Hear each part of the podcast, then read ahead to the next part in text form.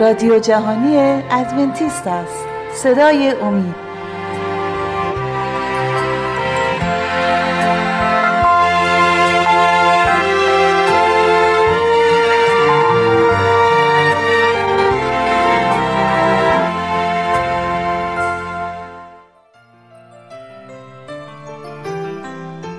با عرض سلام خدمت شنوندگان عزیز و ارجمند. از سری برنامه های مکاشفه امید مطلبی رو امروز تقدیم حضورتون می‌کنم با عنوان آسمانی جدید و زمینی جدید. اما پیش از اینکه به مطلب امروز بپردازم می‌خواستم از شما ایزان دعوت کنم. اگر پرسشی در رابطه با سخنان ما و مطالبی که ارائه میشه دارید می‌تونید با شماره 357 99 786 707 از طریق تلگرام با ما تماس حاصل فرمایید. طبق مطالعاتی که در دانیال فصل دو داشتیم به امر مسلم و قطعی بازگشت عیسی مسیح پی بردیم. و وقتی عیسی به این زمین بازگشت او زمین و آسمان جدیدی را خلق خواهد کرد و نیز برای ما مکانی در اورشلیم جدید تدارک دیده. و بعد از آن در دنیای زندگی خواهیم کرد که در آن اثری از سوگ و غم اشک و درد و مرگ دگر بار نخواهد بود. بله چیزی جز شادی خوشحالی و خورسندی در انتظار ما نیست. ما تا ابد در دنیای کامل بی عیب و تمام ایار زندگی خواهیم کرد. مشغول به طریق زندگی که خود خواهان آنیم و نه به اجبار و تحمیل کسی دیگر. من بی صبرانه در انتظار این چنین دنیایی هستم. شما چطور؟ ما یقینا در آنجا خواهیم بود و می توانیم از صحت این موضوع امروز همکنون مطمئن باشیم. خداوند آنچه را که در توان داشته به کار گرفته که ما را از این آینده روشن آگاه و مطمئن سازد. من کنجکاوم که بدونم از شما که این برنامه رو در این لحظه میشنوید چه تعدادی به معجزات باور دارید. امیدوارم که به معجزه اعتقاد داشته باشید چون خداوند در روزگار ما معجزات عظیمی انجام میده. معجزات شفا معجزات نبوت زبانها بیرون کردن ارواح شریر و بسیاری آیات و نشانه های دیگر. ولی بزرگترین معجزه خدا ترمیم و احیای زندگی از هم پاشیده و تبدیل آن به یک پدیده زیبا و استثنایی است. اما قبل از اینکه به بررسی کتاب مکاشفه ادامه بدیم می‌خوام از شما پرسشی داشته باشم که به نظر من مهمترین پرسش هاست آیا تا به کنون در مسیر زندگی روحانیتون از خود پرسیدید که اگر امروز روز آخر زندگی شما باشد حیات ابدی قطعا در انتظار شماست؟ آیا شما به یقین ایمان دارید که نجات رو دریافته و در آن شهر آسمانی ساکن خواهید شد؟ کمی فکر کنید و به خودتون جواب بدید یا آری یا خیر. خداوند می‌خواد این رو به یقین بدونید که او برای شما مکانی در آن شهر آسمانی مهیا کرده. در رساله اول یوحنا به پنج آیه سیزه می‌خوانیم. این را نوشتم به شما که به اسم خدا ایمان آوردید تا بدونید که حیات جاودانی دارید و تا به اسم پسر خدا ایمان بیاورید. خواست خدا این نیست که شما در سردرگمی و شک و تردید به سر ببرید. او می‌خواد که شما مطمئن باشید. قرض از پخش این برنامه ها ایجاد اطمینان و آسایش خاطر است که خداوند جای بخصوصی برای شخص شما در اورشلیم آسمانی تدارک دیده. هدف ما ایجاد این اطمینان راسخ هست که خدا به شما حیات ابدی رو عطا کرده. مشکل اصلی اونجاست که قدرت های بسیاری در کارند که ما را از ورود به این شهر خدا محروم کنند. ما به یکی از قدرت ها اشاره کردیم. در برنامه های گذشته اگه به یاد داشته باشید در مکاشفه یوحنا باب دوازده آیه 17 که می‌گفت و اجدها بر زن غضب نموده رفت تا با باقی ماندگان ذریت او که احکام خدا را حفظ می کنند و شهادت عیسی را نگاه می دارند جنگ کند. ما تا کنون پی بردیم که نماد زن به معنی قوم خدا می باشد آنهایی که احکام او را مطابقت می کند و همچنین فرا گرفتیم که در عهد عتیق نماد زن برای قوم اسرائیل استفاده شده بود. ولی در عهد جدید برای کلیسای عیسی مسیح این نماد استفاده میشه.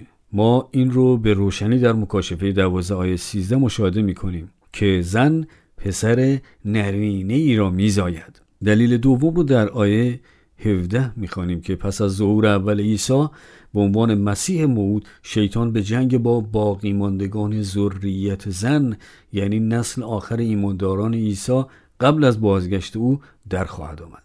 توجه کنید به این دو نکته مورد حمله فرامین خدا و شهادت عیسی. فصل های 13 و 14 مکاشفه این جنگ رو با جزیات بیشتری شهر میدن. این آیات رو در آینده در برنامه های آینده مفصلا بررسی خواهیم کرد. ولی فعلا می‌خواستم توجه کنید که این جنگ مذکور با این اعلامیه خلاصه میشه که میفرماید در اینجاست صبر مقدس این که احکام خدا و ایمان عیسی را حفظ می‌کنند این دو نقطه مورد حمله احکام خدا و ایمان عیسی همانند جلد رو و پشت کتابی می باشند که همه چیز رو در بر می گیرند. جنگ در کتاب مکاشفه پیرامون تصاحب قطع زمینی یا ناحیه‌ای نیست بلکه درباره قوم خداست که می‌خوان به خدا وفادار بمانند. ما باید در انتظار اقدام اجدها علیه فرامین خدا و ایمان عیسی باشیم. اجدها همونطور که در یکی دو برنامه قبل خدمتتون آیاتی رو خوندم و توضیحاتی دادم اجدها چگونه با فرامین خدا و ایمان عیسی مجادله خواهد کرد؟ اجازه بدید که یک بررسی سریع داشته باشیم. در مکاشفه 13 آیات یک تا 4 می‌خواهیم آنگاه دیدم وحشی از دریا بیرون آمد و اجدها قوت خیش و تخت خود و قوت عظیمی به وی داد و آن اجدها را که قدرت به وحش داده بود پرستش کردند و وحش را سجده کرده. به یاد داشته باشید شیطان سعی بر جلب تابعیت قوم خدا دارد. ولیکن او می‌داند که با پدیدار شدن یا جلوه واقعی خود هیچگاه قادر به متقاعد ساختن قوم خدا نخواهد بود. نقشه او انتقال دادن قدرت و تخت خیش است به وحش. به همین خاطر آنهایی که وحش را تمجید و تجلیل می کنند در واقع اجده رو عبادت و پرستش می‌کنن. و اما شیطان چگونه موفق به متقاعد کردن انبوه عظیمی از مردم خواهد شد؟ در مکاشفه 13 آیات 11 تا 14 می‌خوانیم و دیدم وحش دیگری که از زمین بالا می آید و دو شاخ مثل شاخهای بره داشت و زمین و سکنه آن را بر این وامی دارد که وحش نخست را بپرستند. و در آیه 13 میگه و معجزات عظیمه به عمل می آورد آیه 14 و ساکنان زمین را گمراه می کند به آن معجزاتی که به وی داده شد که آنها را در حضور وحش بنماید. ما تا حال دیدیم که نبی کاذب ظاهرا اصلی و حقیقی به نظر میاد و نیز با متوسل شدن به معجزات و آیات عظیم قصد گمراهی و فریب اونهایی رو داره که احکام خدا و ایمان عیسی رو نگاه میدارن. و همونطور که در درس دیگری مطرح شد بسیار ضروری است درک این موضوع که نبی کاذب با توسل به معجزات و آیات کاذب ساکنین زمین را به عبادت وحش وامی دارد. از این رو معجزات را نباید به عنوان سندیت و تصدیق خدا تلقی کرد. به خصوص وقتی که این معجزات موجب تحلیل مطابقت از فرامین خدا میشن. و اما عامل حیرت انگیز این وحش دوم نبی کاذب جلوه بره مانند اوست. بره همیشه نماد عیسی است. عیسی بره خداست.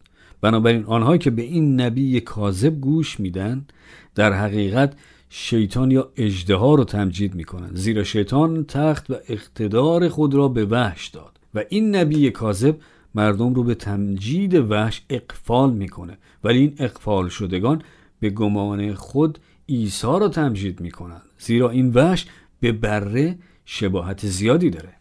عیسی مسیح در این مورد در انجیل متا باب هفت آیه 15 هشدار داد که اما از انبیای کذبه احتراز کنید که به لباس میش ها نزد شما می آیند ولی, ولی در باطن گرگان درنده می باشند این اتحاد نامقدس ما بین اجدها وحش و نبی کاذب به قدری مؤثر است که جم... جمیع ساکنان جهان جز آنانی که نامهایشان در دفتر حیات بره که از بنای عالم زب شده بود مکتوب است. او را خواهند پرستید.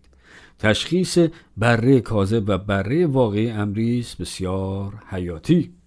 در قسمت بعدی پیرامون نحوه پیروزی بر اجدها وحش و نبی کاذب صحبت خواهیم کرد. از این رو می‌تونیم از مکتوب شدن نام های ما در کتاب حیات بره مطمئن بشیم. اما عزیزان قبل از اینکه مطلب رو ادامه بدم خواستم از شما دعوت کنم اگر پرسشی در مورد مطالب ارائه شده دارید می‌تونید با شماره 20 357 99 786 707 از طریق تلگرام با ما تماس حاصل فرمایید.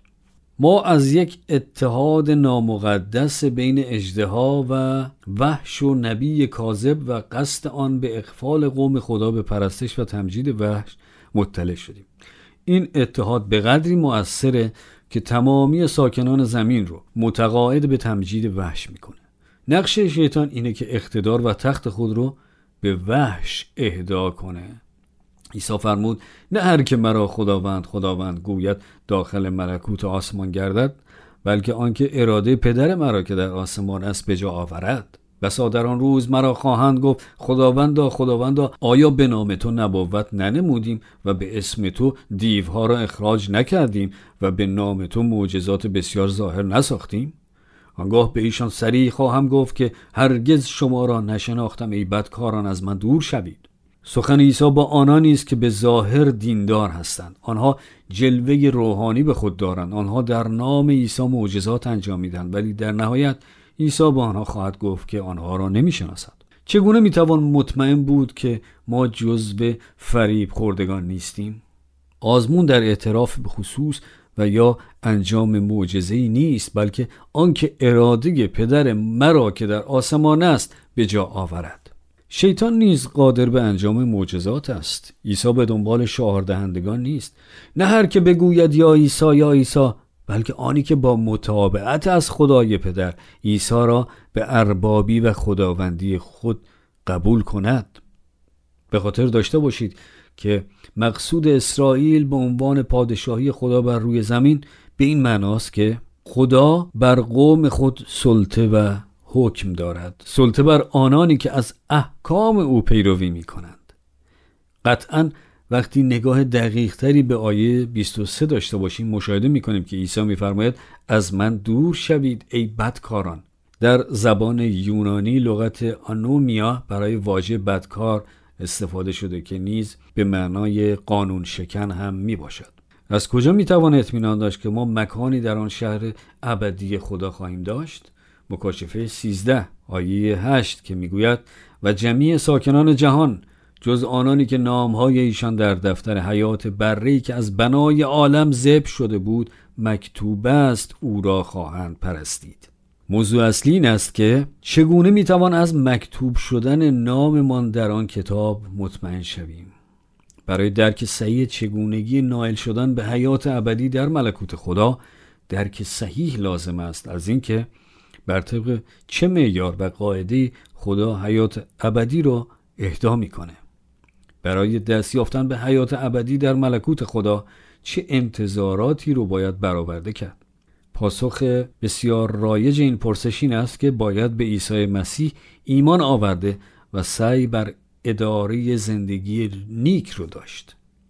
مسئله اینجاست که معیار و اندازه این نیکی چیست؟ یعقوب در رساله خود در فصل دو آیات ده و یازده می‌گوید زیرا هر که تمام شریعت را نگاه دارد و در یک جزء بلغزت ملزم همه می باشد زیرا او که گفت زنا مکن نیز گفت قتل مکن پس هرچند زنا نکنی اگر قتل کردی از شریعت تجاوز نمودی. چه کسی در بین ما می‌تواند مدعی باشد که هیچ کدام از احکام خدا را تا به کنون زیر پا نگذاشته؟ بر طبق گفته یعقوب شما هیچ وقت از نجات خود مطمئن نخواهید بود مگر اینکه کاملا تکمیل و بیعیب باشید. و حتی اگر به کمال هم برسید تکلیف گناهان گذشته شما چه خواهد شد؟ خداوند اطاعت صد درصد رو از ما خواهان است. ولی خبر بد این است که اگر یکی از احکام او را نقض کنیم ما قانون شکن محسوب می شویم. در رساله اول یوحنا باب سه آیه چهار می‌خوانیم و هر که گناه را به عمل می آورد برخلاف شریعت عمل می کند زیرا گناه مخالف شریعت است. ولی خدا همزمان عادل است. پیش از این دیدیم که برای برقراری صلح و هماهنگی در عالم وجود خدا میبایست گناه و گناهکاران را برای همیشه نابود سازد. و از آنجا که همه ما گناهکار هستیم علیرغم همه سعی ما در شریعت مداری و نیکی ما همگان محکوم به مرگ هستیم. خداوند نمی‌تواند بقای زایه شدگان و گناهکاران را که مایه درد و رنج دوستداران او هستند تا به ابد اجازه دهد. او باید به مصیبت گناه پایان دهد. ولی او چگونه می‌تواند گناهکاران را نابود و دوستداران خود را نجات دهد؟ چون دوستداران او نیز گناه ورزیدند این معمایی است برای خدا. او خواهان نجات همگی ماست. ولی او چگونه قادر به نجات گناهکاران است؟ هنگامی که اعلام کرده مزد گناه مرگ است. می‌توان گفت که این چالش شیطان است به خدا. خدا فرموده که گناه ورزیدن یعنی موت و آنها همه مرتکب گناه شدند. تو اجازه نداری آنها را نجات دهی. خب دوستان عزیز از شما دعوت می‌کنم در برنامه بعد هم با ما همراه باشید تا دنباله این مطلب رو تقدیم حضورتون بکنم. خب اگر پرسش های پیرامون موضوع ارائه شده امروز دارید می‌تونید با شماره 357 99 786 707 از طریق تلگرام و یا از طریق آدرس ایمیل radio at با ما تماس حاصل فرمایید.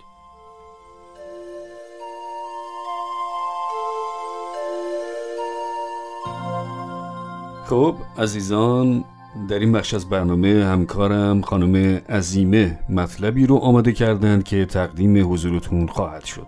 لطفا توجه فرمایید. به عمل آوردن طبیعی یا ارگانیک یا تعدیل ژنتیکی. در یک نگاه. برچسب طبیعی یا ارگانیک بر غذاها در بسیاری از کشورها به سختی کنترل و نظارت می شوند. شواهد قاطع پیرامون سالمتر بودن محصولات طبیعی یا ارگانیک در دست نیست. در شرایط محدودیت مالی، پرداخت هزینه برای مواد غذایی گیاهی حتی با مارک های تجاری نه چندان معروف اقلانی تر است. غذاهای تعدیل شده ژنتیکی در بسیاری شرایط سودمند می باشند ولی تاثیرات طولانی مدت آن مشخص نیست. پیرامون نامرغوبی یا خطرات محصولات تعدیل شده ژنتیکی کماکان شواهد قاطع در دسترس نیست.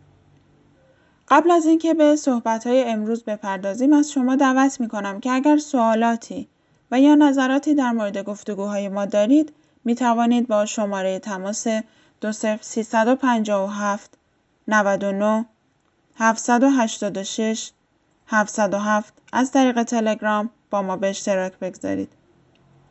در چند سال اخیر با اصطلاحات جدیدی در تولیدات غذایی مانند ارگانیک، طبیعی و یا تعدیل شده ژنتیکی برخورد کردیم. مطمئنا شما نیز با آنها آشنا هستید و دیدگاه منحصر به فرد خود را دارید. همانطور که می‌دانید ما همیشه اصرار داریم که متعادل ترین و موثق ترین توصیه ها را بر حسب شواهد و برهان با شما در میان بگذاریم. در این مورد شواهد تا اندازه مبهم است. ولی با این حال سعی خواهیم کرد که چند جوانب را مطرح کنیم.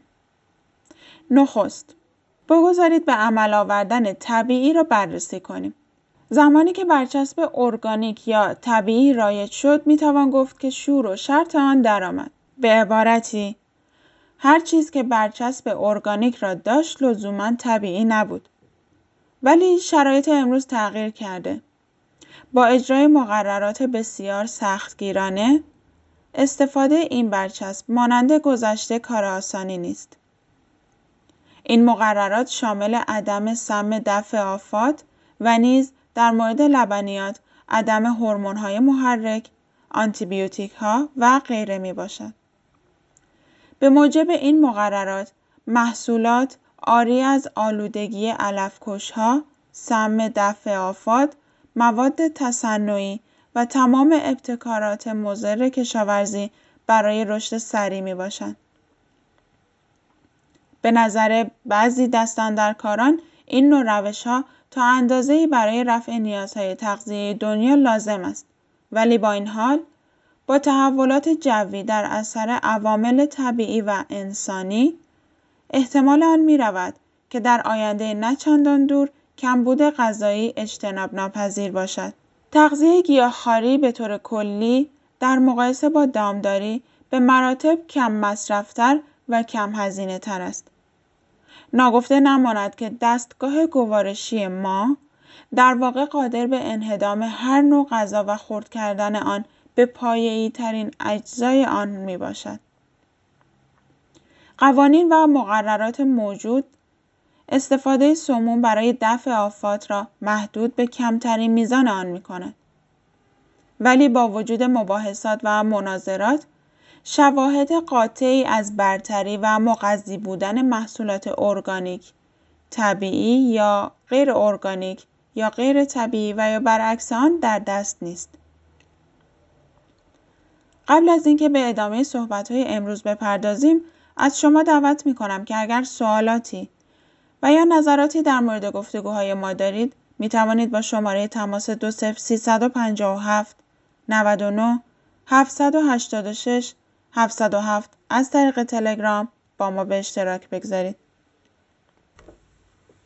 بسیاری از مردم در شرایط سخت مالی به سر می‌برند. در شرایط نداری بار آوردن بچه ها با هزینه کردن برای غذاهای ارگانیک آن هم با شواهد بسیار مبهم کار اقلانی نیست. در عوض آن ما شما را تشویق می کنیم به برگرفتن تغذیه گیاهی و غلات وافر به جای تقبل هزینه گذاف و بیدلیل بابت محصولات ارگانیک. و اما در مورد محصولات غذایی تعدیل شده ژنتیکی کماکان با معمایی طرف هستیم. ولی قبل از آن اجازه بدهید نظریات بعضی ها را پیرامون این گوش بدهیم. شنیدن نظریات مردم پیرامون موضوعهای مختلف بسیار جالب است. به خصوص در ارتباط با سلامتی. ما گمان می کنیم که تعدیل ژنتیکی پدیده تازه است ولی دامداران و کشاورزان صدها سال است که انواع تردستی ژنتیکی را به کار می گیرند. به عنوان مثال مرغوب ترین بذرهای حاصل امسال را برای کشت سال آینده استفاده می کنند.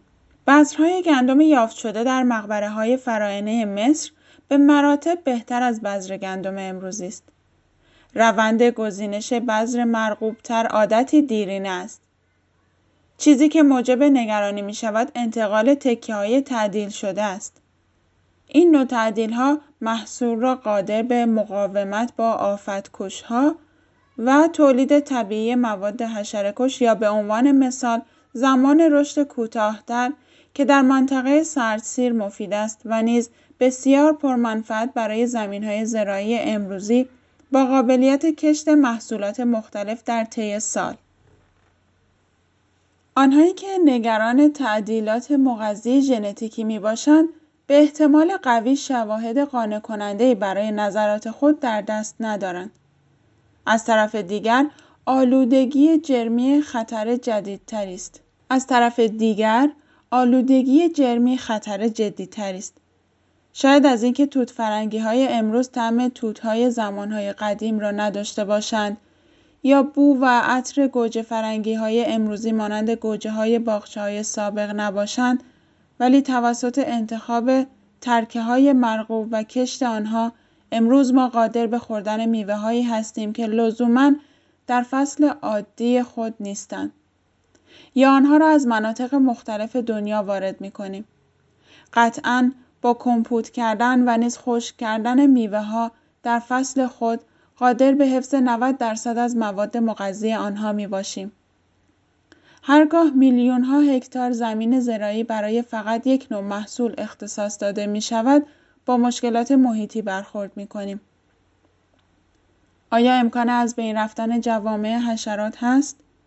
یا چه می توان کرد اگر گیاهان مانند کانولا تبدیل به های مهاجمی شوند و غیر قابل مهار؟ شاید در موارد مختلف ماهی سالمون تعدیل شده خورده باشید که سه یا چهار برابر اندازه معمولی آن است. بیشک مقدار ماهی بیشتری با همان طعم همیشگی است ولی آیا ژنهای تعدیل شده در این ماهی به معنای آن است که تعادل طبیعت در حال دگرگونی است باید اعتراف کنیم که اینها سوالهای چالش برانگیزی است با وجود این هیچ گونه شواهدی در دست نیست که به مذرات غذاهای تعدیل شده ژنتیکی گواهی دهد. پس به یاد داشته باشید که موضوع اصلی که حکیمانه باید به آن توجه داشت حفظ محیط زیست و نیز تعادل طبیعت است. هرگاه برای صرف غذا به دور میز می نشینیم بسیار بسنده است که یادی از پروردگار کنیم. مانند دعای ربانی. در میان این دعا اشاره است به غذای روز با این عبارات معروف. نان روزانه ما را امروز به ما عطا فرما. متا 6 11 هرگاه به یاد بیاوریم که در اصل خداست که نان و سبزی و میوه را به ما عطا میفرماید از این روز سعی بر فراهم کردن سالمترین غذاها برای خانواده باید کرد. با در نظر داشتن امکانات شرایط زیستی ولی با توکل به خداوند که ما را از هر گزند ناشناخته مبرا می سازد و کمبودی ها را به خواست و اراده خود جبران می کند. تهیه غذا صرفا حاصل زحمات انسانی نیست بلکه فعل و انفعالات بسیار پیچیده است ما بین طبیعت دیگر انسانها و نیز خداوند خالق و نگهدارنده عالم هستی و حیات از شما عزیزان دعوت می کنم که اگر سوال های پیرامون موضوع های ارائه شده امروز و در کل مطالب مطرح شده در این برنامه ها دارید می توانید با شماره تماس 20357 99 786 707 از طریق تلگرام و یا از طریق رادیو ادساین امید تیوی با ما تماس حاصل فرمایید.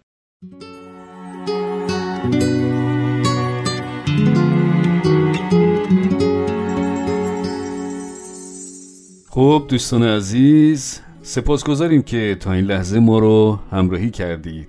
امیدواریم که برنامه امروز هم مورد توجه و استفاده شما قرار گرفته باشه. تا دیداری دیگر و برنامه دیگر خدا نگهدار.